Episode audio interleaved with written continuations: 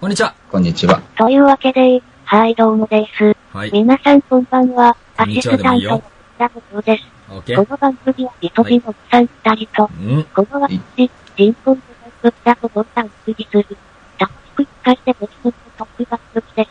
それでは、確かに僕、しぶしぶしぶしぶしぶラブハブハブハブ。ライデオレディオ。いやいやいや。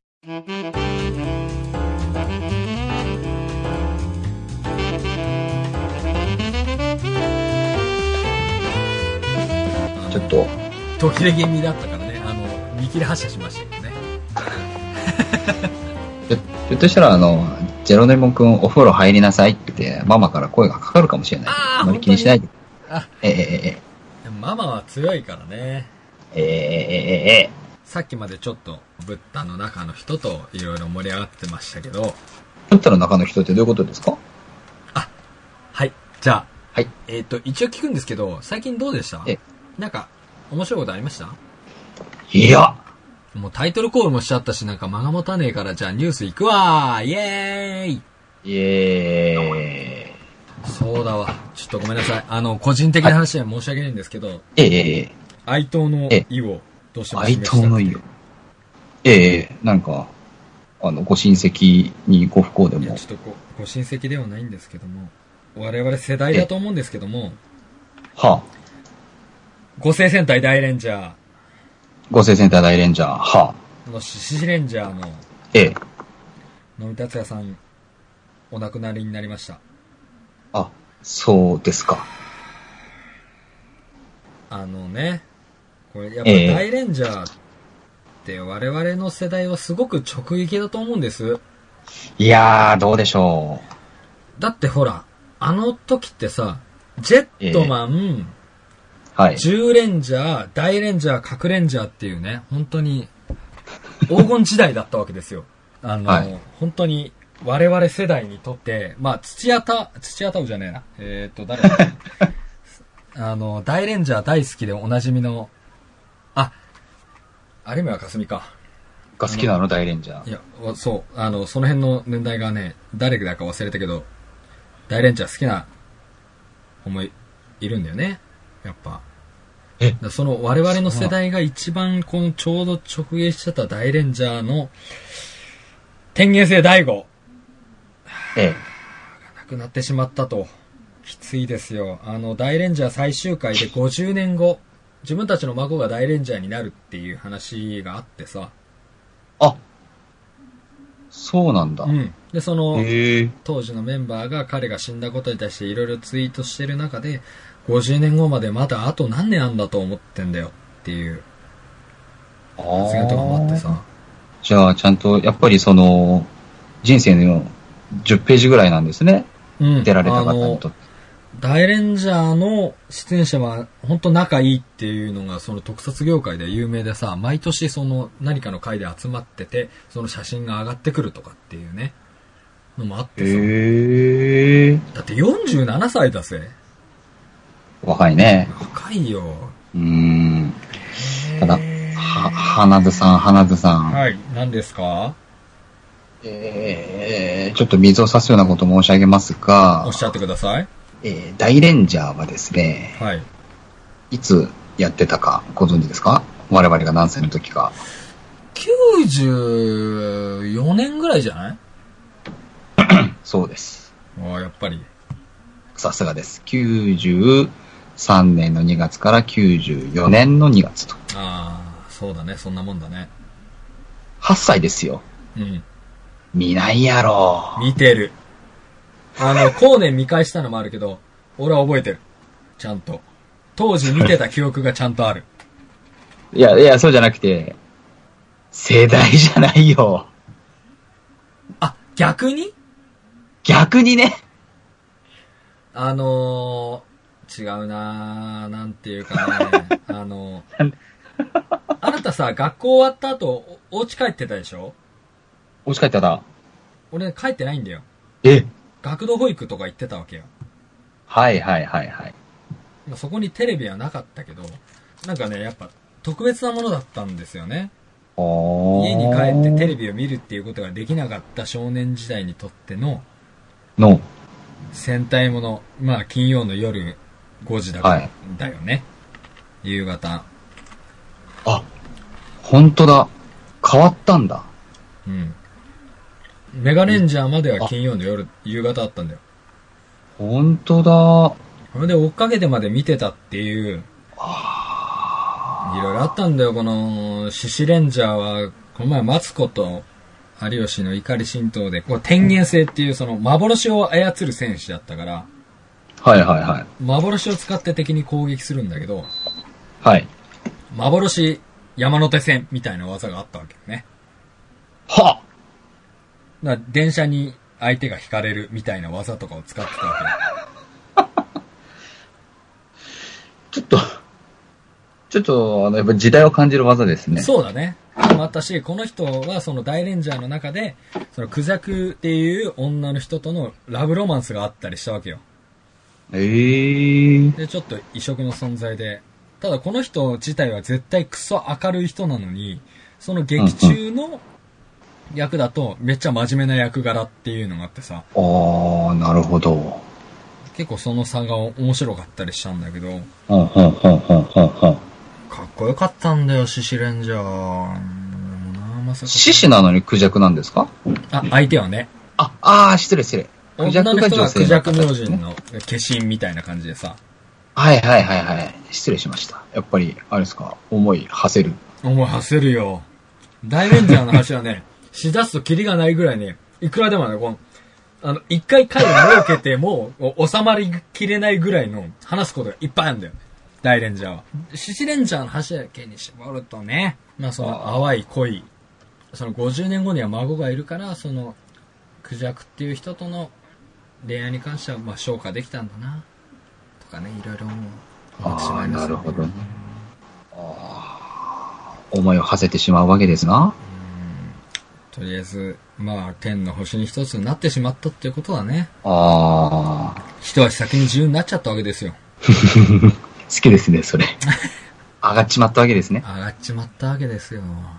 まあ、結構ね、時事ネタも、やっぱ戦隊ものは取り上げてくるから、その当時のネタとかも拾い上げてた部分もあったんですけど、結構面白いね、ネタとかもあったけど、まあ、そんな中ね、ううんやっぱ我々も前向いて生きていかなきゃいけないですから、ニュースに行こうと思いますけど、ええジェロニマさんのニュース言ってもらっていいですかこの今の。今だったら怪人になりうるこのネタを。 11歳の少年がテディベアをハッキングして、おもちゃが武器になる危険性を語る。うーわー、11歳ジェロニマさん。テジキサス州を、え、はェロニマ、いさん、あの、大レンジャーの6人目の戦士ご存知、知りません。あの、キバレンジャーっていう、白虎がモチーフの戦士なんですけど、はいはいこれはがですね、超斬新なことに10歳の少年なんですよ。い。え、それがあ、、そう。そう、うん変身するときには一応ちょっと大人の体型になるっていう設定でなってたんですよ。あー斬新ですね。ね、そんな中この11歳の少年が、テレビをハッキングしておもちゃが武器になる可能性を語るテキサス州オースティンの学校に通う11歳の少年、ルーベン・ホール君は、オランダで開催されたサイバーセキュリティ関連の会議に参加して、そうそう数百人の超、なんか、ちょっとレ参ベ加ルすのる時違い点をで感じる。ねね。ねね数百人の聴衆を驚かせたと。ポール君が行ったのは、インターネットとつながるテディベアのハッキングで、これもすごいね。インターネットとつながるテディベア。これ、先週私の妹が子供生まれたって話したじゃないですか。ええなんか物買おうかなってなった時に、実はこの、喋るテディベアってちょっと興味を惹かれた部分があったんですよね。はいはいはいこはれい、はがい。スマホを通じて、ああなるの、ほど入力した言葉を喋るテレビアだったんですよ。はあ、まさしくこれですよね。こまれでさすにこれね。やね。で、この、えー、インターネットとつながるテディベアはハッキングの、ハッキングで、これを通じて、物とインターネットがつながる、まあ、いわゆる IoT ってやつですね。流行りの。 IoT 端末の危険性を訴えていますと。 11歳の子に指摘されるってことは、まあまあの脆弱性あるやつやんけ。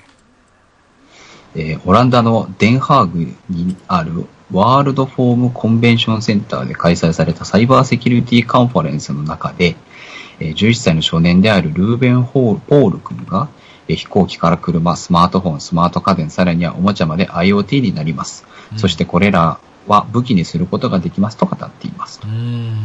えーさらにポール君は Wi-Fi と Bluetooth を介してクラウドに接続しメッセージを送受信するテディベアを用いて自分の考えを実証しています。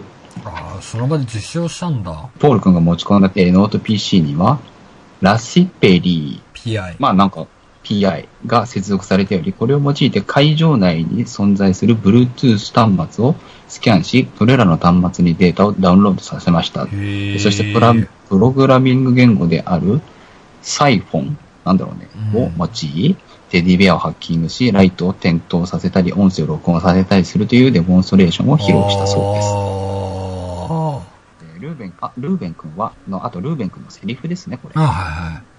インターネット接続されている端末のほとんどは Bluetooth 機能を持ち合わせていますが、僕はこういった端末に接続して音声を録音再生するコマンドを送ることができます。うん。えー自動車や電球、冷蔵庫など日常生活で使用するものは何でも IoT にすることができます。うんそしてこれらを簡単に人々の生活 をうん覗き見たり、害を与えたりするためのうん、怖い。武 器。武器に変身させることができますと語っています。あ IoT 経由でパスワードなどの個人情報を遠隔地から盗み出したり、GPS を用いて誰がどこにいるのかを監視したり、テディベアをハッキングして、どこそこで会おうよと子供に話しかけることまあでできるる。とは主張していますと。で実際にインターネットにつながった熊のぬいぐるみから数百万件の録音データが漏洩するという事件が、2017年の2月に判明しています。 2万件。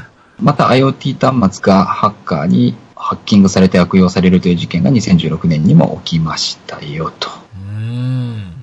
あちなみにこのポール君のお父さんは情報技術の専門家だそうへーで、ポール君は6歳の時からですねあ、こういったス英才キ教育ルだをね身につけたと。うん。お父さんがですね、スマートフォンゲームがどういうふうに動いているのかを、こうまあ、説明した後にですね、ポール君は人気ゲームと同じようなまあ物を考え出したとあーへえ。で、そんなポール君がですね、まあ、初めておもちゃの車をハッキングをしたと。ほうほうほうほもうそういうことをやり始めちゃったわけですね、ポール君が。う。まあ、分かったからやってみたいよね、子供だからね。ポール君のお父さんはね、そのおもちゃのね、しょぼさにね、ショックを受けた と。こんなプログラミングなんかいなと。その、プログラミングしようとするやつも、まあ、おもちゃの車だったらそうそういないだろうからな。でもうん。あで、るポール君は子供や大人に向けてサイバーセキュリティの危険を訴えることを目標としており、わあ、よくはないね。いわゆるホワイトハッカーってやつですね。ああ、まあ、11歳だからな。まあ、メーカーやセキュリティ研究者、政府等々が協力しないといけませんよ、ということを言うてますよ、と。あーもうそうせざるを得ない状況にしていこうというのが目的と。 はい。でこのポール君はそういったサイバーセキュリティに関する、まあ、知識等々をですね、普及するための非営利団体の代表を務めているそう です。 11歳で。 11歳で。はい。10歳か。すごいですね。やっぱ最なんか、こういう業界は私も聞いた話ですけど、なんか一人の天才がいて、なんかその平凡な人50人がいてもダメらしいですよ。ああ、まあそうだろうね。ずば抜けた天才が一人いないと、なかなかできるようにならない。今週ね、日本を席巻したドイライプログラムのウイルスが海外、そしてジャパンにも来たぞっていうのあったもんね。え、ありましたっけそんなの。なんとか暗いってやつ。えブタ、何それブタ、ブタ頼む。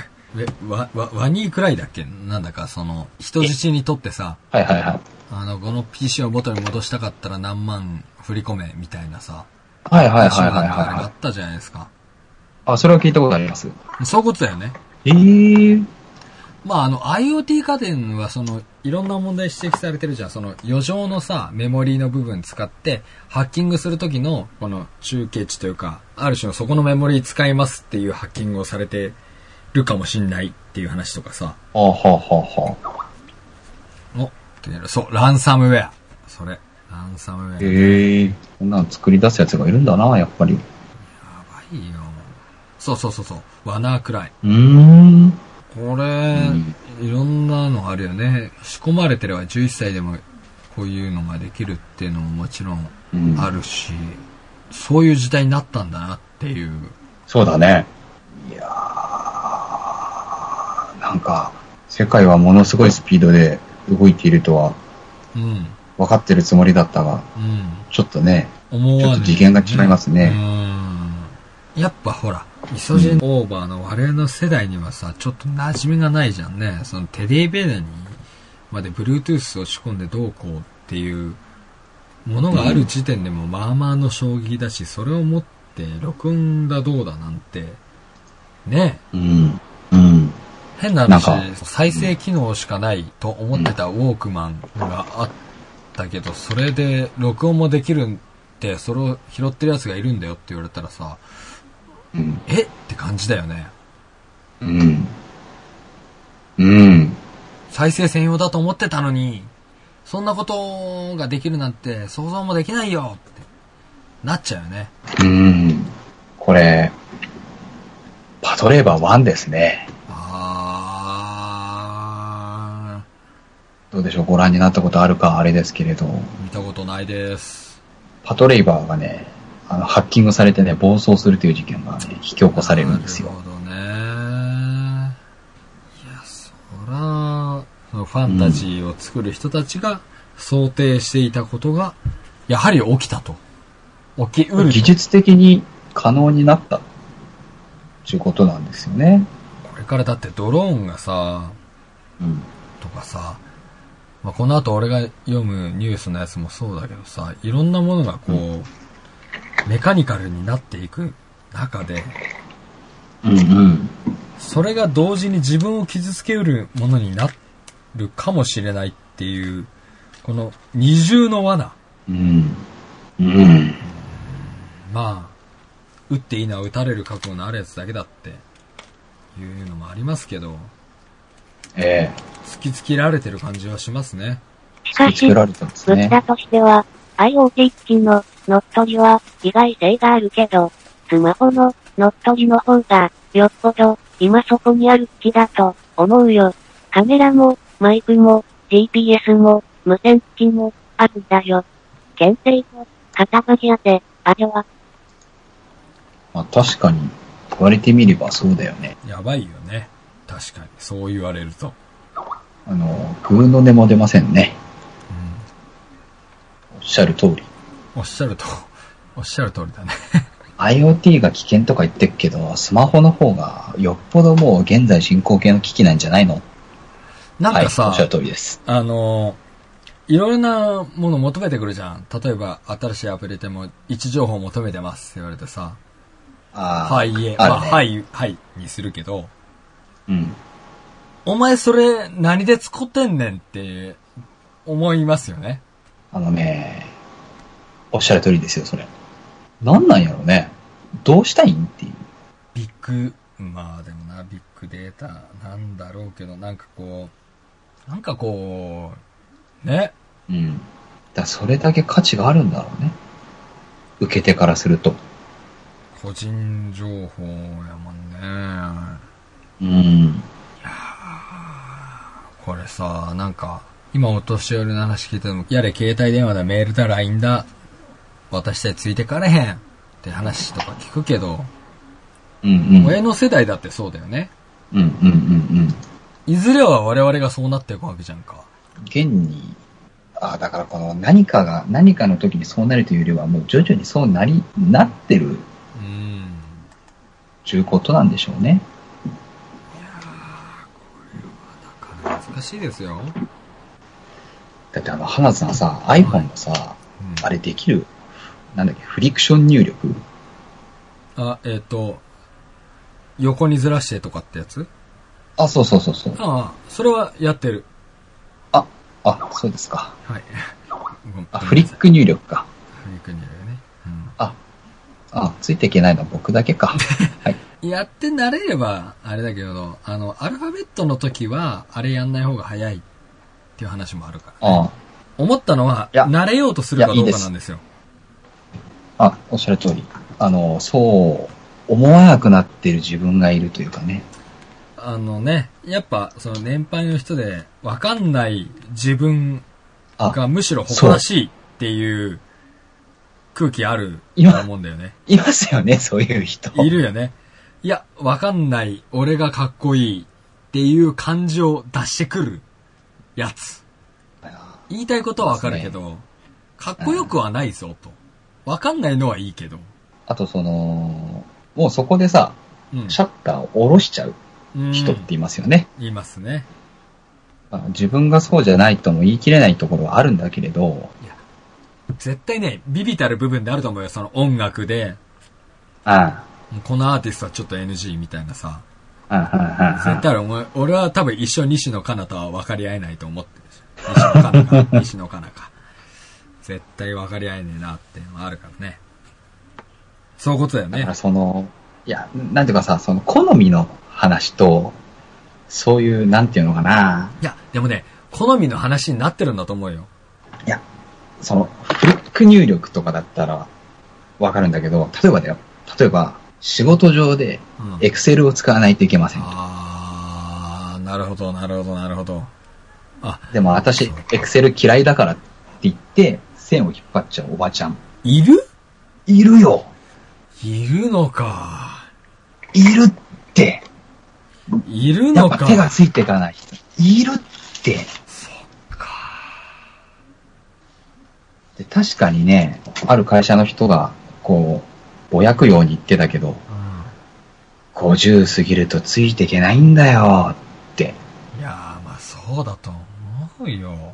外部の刺激がないとね、無理だよ。それと、いや、西野かな、ちょっとっていうのと、また次元あというかまあ、そうさ、だな。確かにその通りだわ。うん。そう縦と横の違いみたいなさ、うん、そうだね。 10年前に西野カナを聞いてても、いや、ちょっと違うなとあなたは思ってたと思うよ。あまあそうだね。確かに。あ必要に迫られるって確かにあれかもね。妹が、の子が生まれたって話だと思うけど、うんうんうんうん。そのタイミングで親父がさ、ガラケーからスマホに変えたんだよ。お、ナウでヤングだね。 LINE で、その画像のやり取りとかっていうの をしてるからさ、っていうのに追いつきたいというので。やっぱはね、いはいはい必要に駆られるとね、早いんだよ、習得が。ああ、そうね。とりあえず英語とかも LINE そうはだよもねういける、みたいなさ。状状態に。なってるっていうのを考えると、やっぱね、必要に迫られているかどうかっていうのは、すごくうん。大事だよね。それでさ、ちょっと今ふと思ったのがさ、うん。例えば仕事で必要だから、例えば海外赴任になったから英語勉強しないといけないとはいかさ、はい。もう来年受験だから勉強しないといけないっはい。ていう話と、うん。例えばうちの姪っ子って4歳なんだけど、はいもうパパのスマホをサクサク使うんだよ。で、それのサクサク使うのが面白くて、パパを落とされた時に、その悪用されにくいようにって言って全部英語表記にしてんのよ。設定を。おーなのに、やすやすと突破してくんだっていろんなもの。なるほど。でもそれって必要に迫られてないんだよ。別に。好奇心か。よ好奇心なんだよ。まあ、欲望と言ってもいいかもしれない。欲求というか。欲望ってやっぱ強いエネルギーだよね。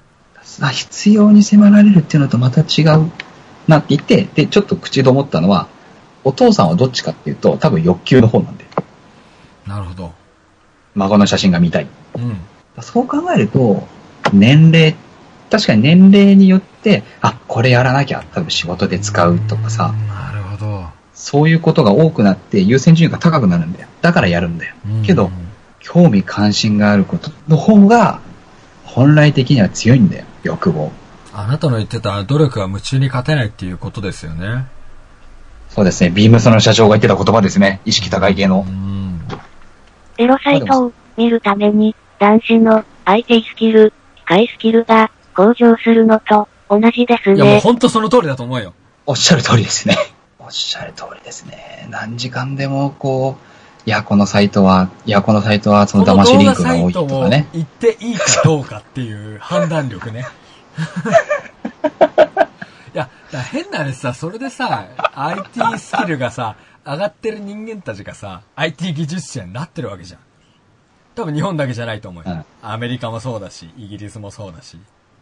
世界中そうだろうね。いや、ほんとそうだと思うよ。エロ、エロって大事だよ。やっぱり。根源的な、生命として根源的にね、あの、遺伝子を残そうっていうのがあるけど、ゆえに、ゆえにですよ、全く新しいうん生存能力を生み出していってるわけですよね。うん。あそこが見たいっていうんで、昔さ、本当かどうかわかんないけどさ、モザイクキャンセルあったっはいはいたよはいはね。いはいはい。ありましたね。僕はでもそのモザイクをキャンセルすることにロマンを感じないんだよね。見えないロマンの方が俺は好きなの。なんか、なんかあなたが言うとちょっと、あの、本当に、クロートの一言に聞こえますね。俺がパン、俺はパンツを見たいんじゃなくてパンチラが見たいんだ、みたいなさ。そういう、あ丸出しより、チラリズムとか、そういう話だね。そうだね。あの、それが見たいんじゃなくて、その、見えるか見えないかが見たいんだよっていう。ああ。あの、いや太ももが好きと言っても、太ももだけ見せられてもダメでしょ。いそうそうそうそうそう。や、関係性に、そう、あの、あるじゃん。あの、パーツだけ集めた、あの、巨乳って言われて、胸の画像だけ上がってるみたいな。あ違ーうんだよ誰の父かが知りてんだよ、こっちは、みたいなさ。わかってないね、それね。そう。パーツたまにいますよねみたいな。そういうちょっとナンセンスなことを平気でする人。ね、それで興奮できる人もいるから、だからある種のニーズは満たされてるのかもしれないんだけど、そうじゃねえんだよあ。こいつの、こいつのこれだから、いい悪いを判断したいんだよ、こっちは、みたいなさ。あ AV の、序盤の、インタビューの、重要性だね。うん、そう。だね。あ。ああ、なるほどね。あの今からこの子が脱いでいくんだと。なんかこう、せめて、無理やりやらされてるとかじゃない方がいいなっていうね。ああ。それはあの、賛、賛成いたします。ね。いや、私はこの仕事に誇り持ってますっていう人の方がいいよね。やっぱ。そうね。ノリノリの方がいいですね。うん。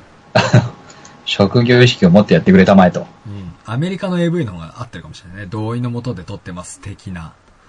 あ、おーやす、うん、と、ロロロロロン、うん、とか言ってね。まあ、あれちゃ興奮しないけどね。難しいとこですよ。ああ、やっぱフェチズムって、あの、針の穴みたいなね、あ、そうだね。そういうところありますからね。 CM でーす。そこ浅野殿、電柱でござるぞ元禄14年江戸城松の廊下で赤穂藩主浅野匠の神が高家旗本吉良上野介を切りつける人情事件が発生した打ち損じた浅野匠の神は失意のうちに切腹に処せられ赤穂藩はお家断絶となったおいたわしや殿この蔵之介必ずやご無念晴らしてみせまするいつ打ちゃうの今でしょこの時僕は切腹みんな切腹うちとったり四十七士が舞踊り戦いあろうきノンストップなバイオレンスミュージカル「デデデンチュー」キラ殿我々はなぜこうなってしまったのでしょうな浅野殿もう済んだことでござろう今大好きな人と見てほしい本夏公開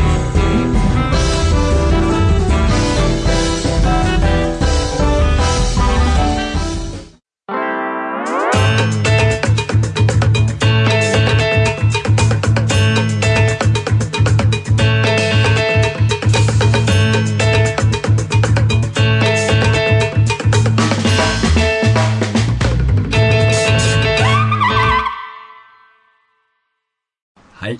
ね。そう。そこっていうね。そこっていうね。やっぱ、そういうのは欲しいですよね。あの、合法な範囲でどこまでいけるかっていうのを見て、見たいわけ。あの、アキラ100%みたいなものですよね。あ今日、あの、ワイドなショーを見ててさ、なるほどって思ったのはさ、ある意味彼はうんうん、絶対に股間を見せないわけだから、あ。うんうんうん。一番倫理観が強い人間だと。あなるほどう。ん。その一線を意地でも守ると。そう。見せたら NG だっていう、その放送業界の常識を逆手にとってやってる芸だからこそ、見せたら叩かれて当然いやのみんな、そう。だからこそ、そこのプライドを守って、技術を磨いてるわけですよ、彼は。見えないギリギリを模索し続けてると。あー天国に至る一番の近道は地獄に至る道を知ることだと。あー、まさしくそれですね。いや彼は本当に素晴らしい芸人なんだと思う。まあそういうことですね。これまたギガ人ニュースさんですね。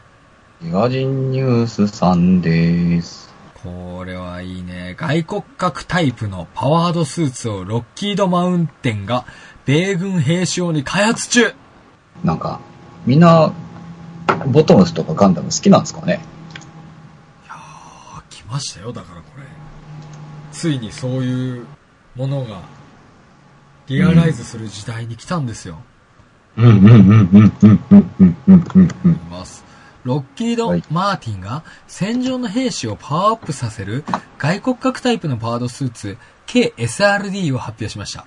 近代戦争でも重要な歩兵の戦力を大幅に向上させる狙いです。ロケットマーティンはすでにフォーティスと呼ばれる作業員向けの外国核タイプのパワードスーツを開発済み。フォーティスは指示フレームで作業員をサポートして膝の屈伸運動の負担を軽減したりするパワードスーツです。ロッキード・マーティンは新たに戦場の兵士向けのパワードスーツ、えー、ニーストレス、えーリリースデバイス KSRD を発表しました。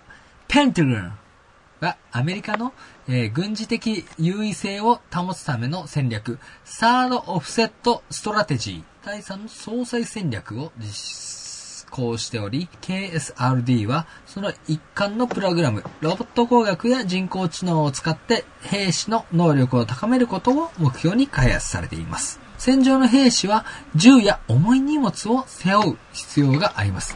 物資の運搬をするためのロボットも開発されていますが、階段を上り下りしたり、斜面を下ったりといった場面で対応できないため、人間の歩兵が担う役割は重要です。このため、歩兵の労力を軽減する目的で KSRD が開発されています。うーん。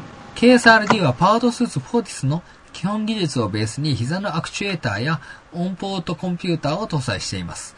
コンピューター制御によって兵士の膝の屈伸運動を検出して運動に合わせてアシストするとのこと。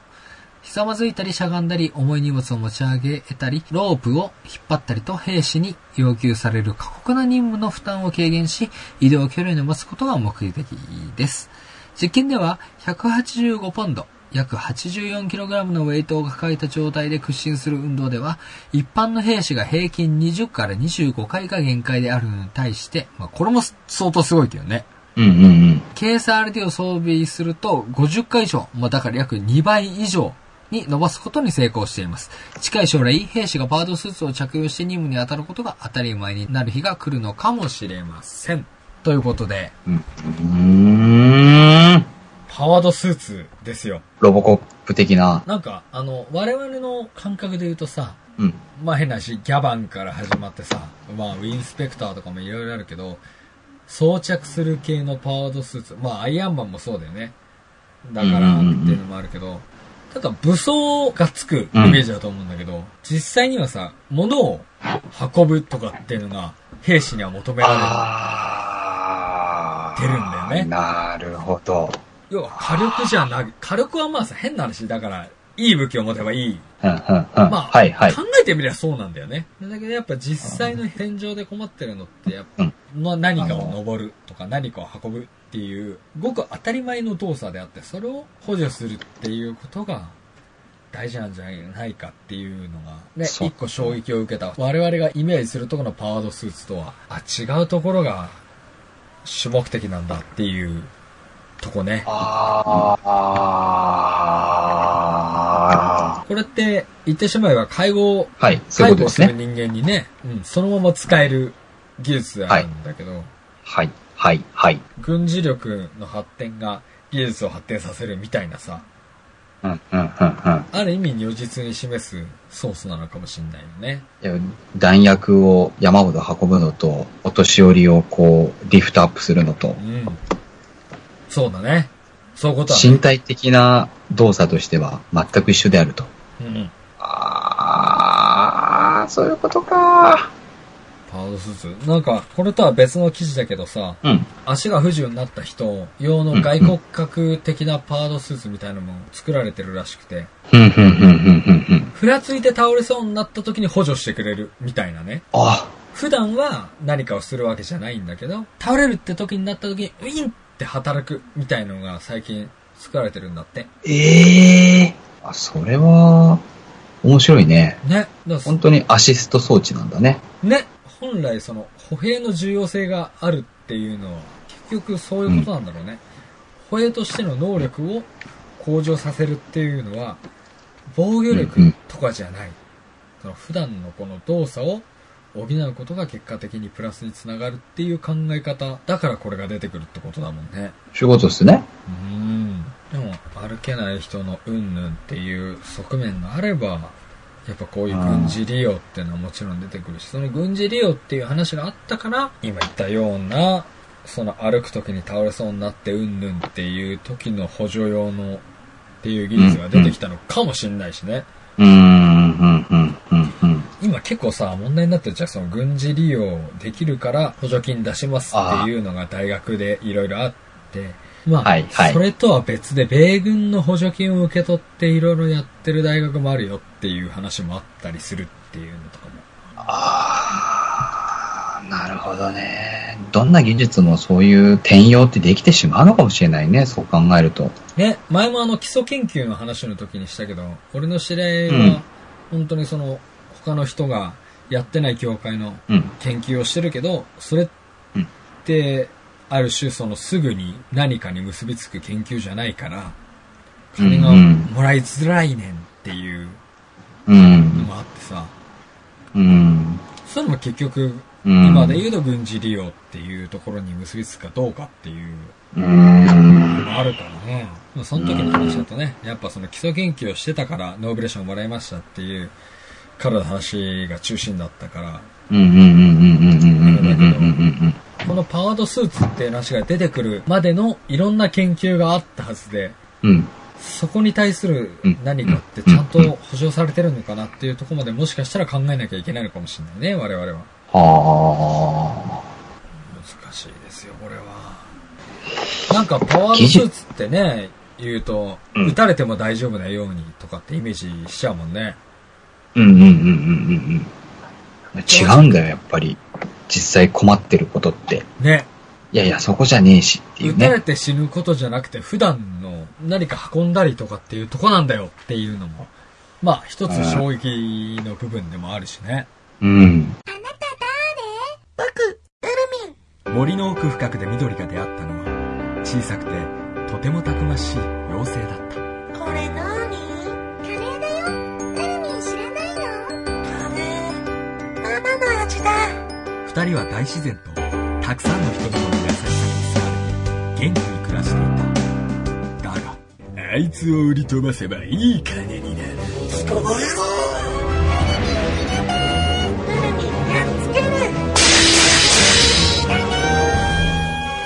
大切なものを守るため早く大人になりたかった今二人の友情が試される小さなものウルミこの夏公開